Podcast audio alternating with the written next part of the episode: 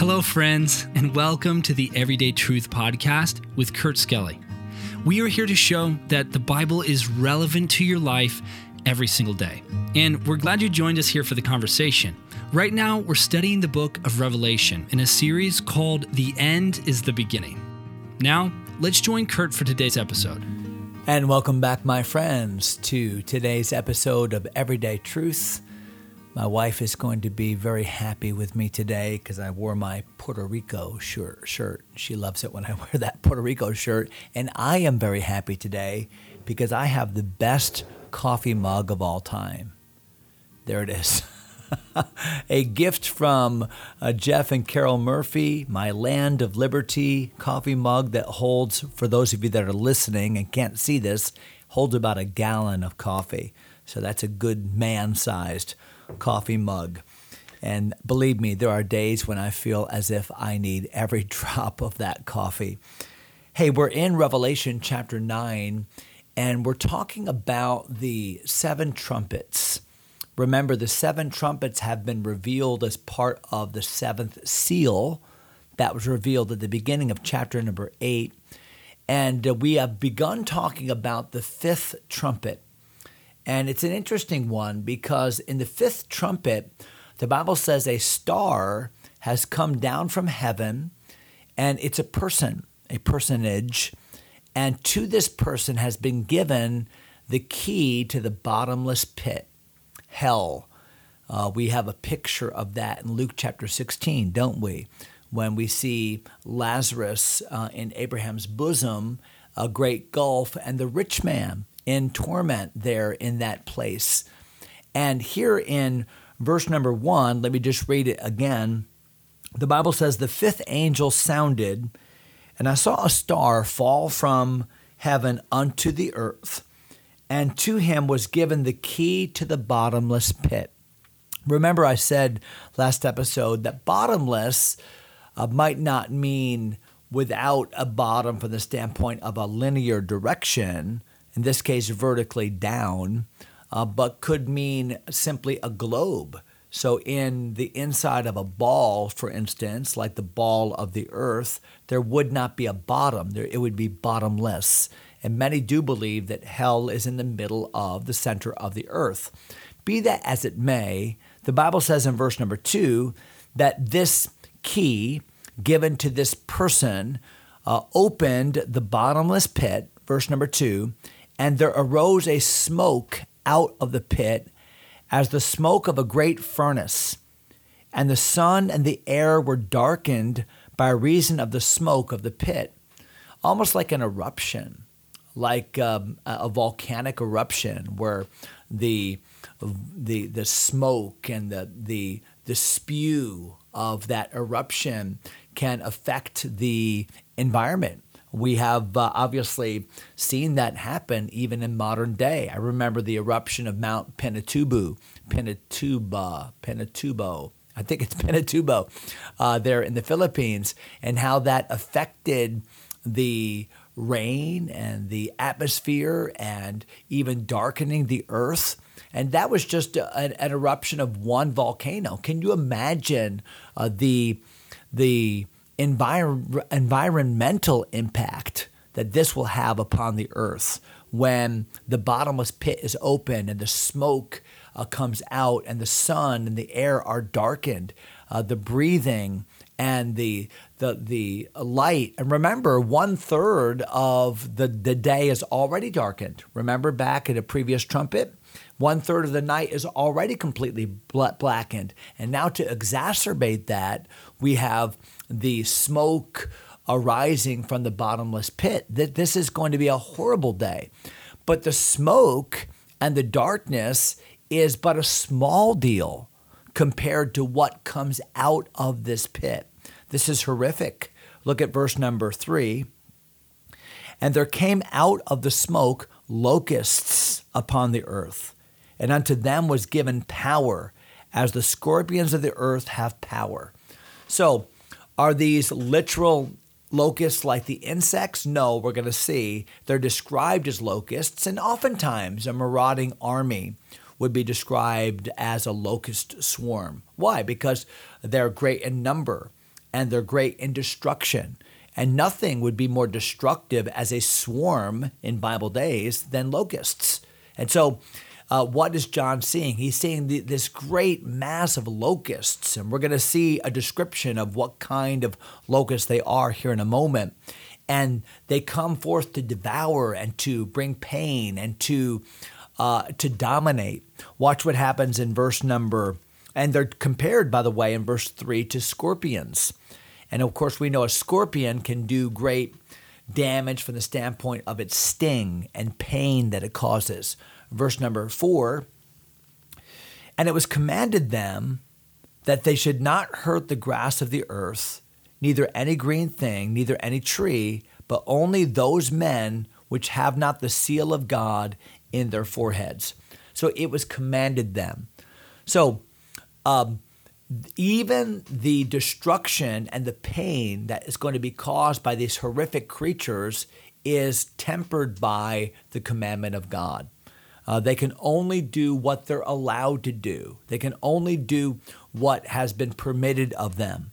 The Bible says that they are not permitted to sting or to cause pain to, uh, to, to attack those that are sealed by God. So remember, we talked about the 144,000 uh, back in chapter number seven uh, that had the seal of God upon them. They are protected.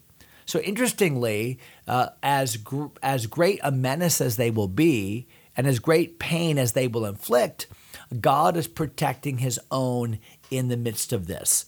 Verse number uh, five, the Bible says, "And to them it was given that they should not kill them." So they are to attack unbelievers, but they're not going to kill unbelievers. So they're, they're given power to inflict great pain, torturous pain, but not, not to kill.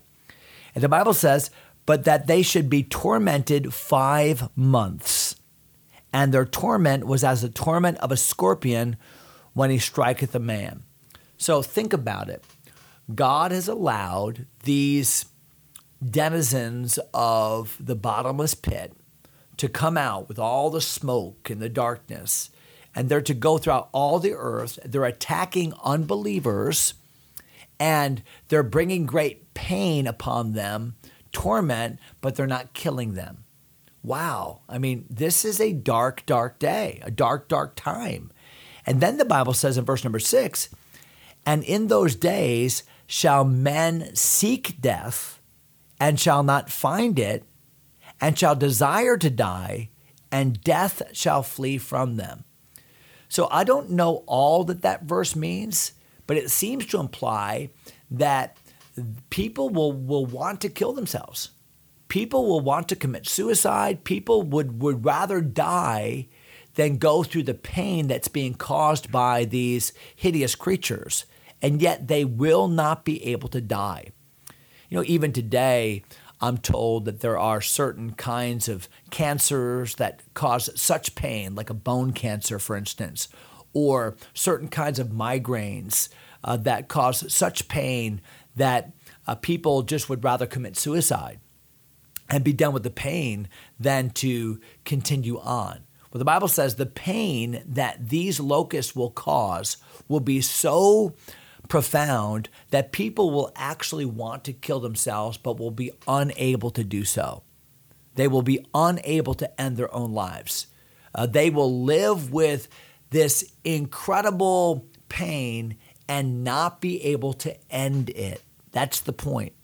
And if there's ever been a picture of hell on earth, it is this, because that's what hell is. Remember Luke chapter 16, the rich man?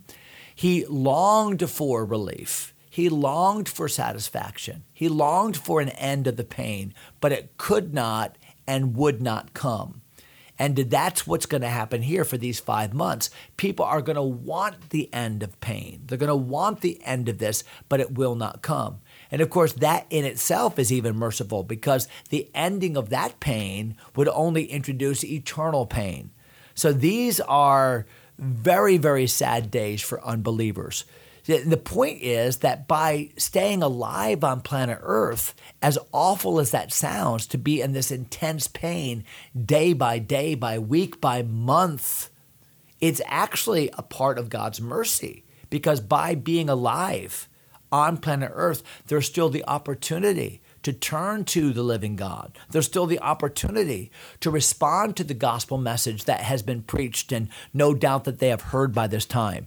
So while there's great pain, that pain itself is a, a megaphone in their lives to say, listen, turn to God. This is all of Him, and there's hope while you're living.